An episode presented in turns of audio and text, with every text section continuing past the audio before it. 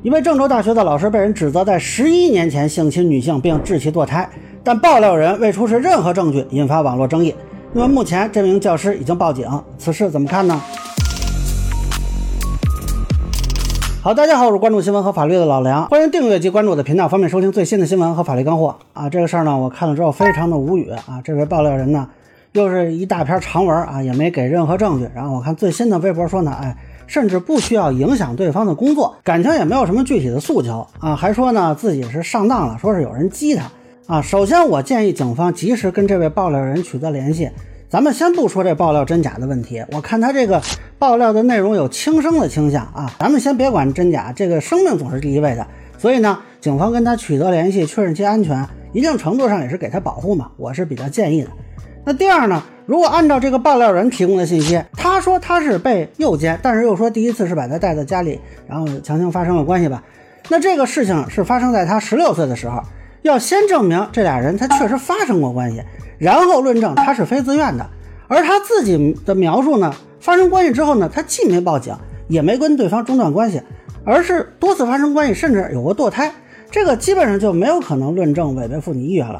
啊，不能说你之前发生过关系，过个十年八年你想起来了，就说是强奸或者强制猥亵，这警方基本没法处理了。那如果说是民事赔偿呢？啊，相隔十一年他也过了民事诉讼时效了，所以呢，这就不用问有没有证据说论证关系了。第三呢，如果说这个人当时是已婚的啊，倒是可以投诉这个老师说是生活作风问题。问题是按照他的说法，他没有留下任何证据，也就是说连发生关系这事儿。能否证明都是存在问题的？你们觉得这种无证据、无细节、无诉求的爆料，司法机关应该怎么处理呢？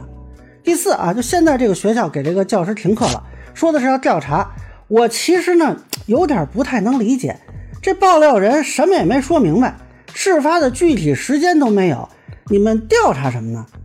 就更何况还是十一年前的事儿，警方都不一定能调查出什么来，贵校还有这调查能力？恐怕除了询问一下当事人本人啊，到底有没有这事儿啊？你们去医院要求调病历，我估计医院都不能给你们吧？我觉得这做法有待商榷呀。之前《公文日报》就发过一个评论，像这种事情，学校调查不宜提前介入，学校最好是有一个明确的事实认定之后再做出处理，否则万一是诬告，等于你这个做法帮助扩大损失了。那现在这个人还说，哎，他不想影响这老师的工作，那你们这停课怎么说呢？第五呢，就是很多这个女权人士啊，还是坚持应该靠小作文来处理啊。我是觉得很奇怪，之前史航这个事儿的时候呢，很多人说史航不敢报警，肯定是真的。现在这老师报警了，你们也没觉得是假的呀？那么史航这种不报警的，当然了，你发个小作文没什么风险。现在这人报警了，可就有法律风险了啊！只不过暂时没有诬告陷害罪的问题啊，因为这个罪名要求能够引起司法机关的追究，那只要他不报警，哎，就不会被追究这个罪名。但是呢，他这个内容如果不属实，对方完全可以起诉其侮辱诽谤罪。那这个文章里有多处啊，是对这个被举报对象进行辱骂、侮辱的啊。那可能有人要说了，对方是性侵犯，不能骂吗？性侵犯当然能骂，你得先证明他是性侵犯呀。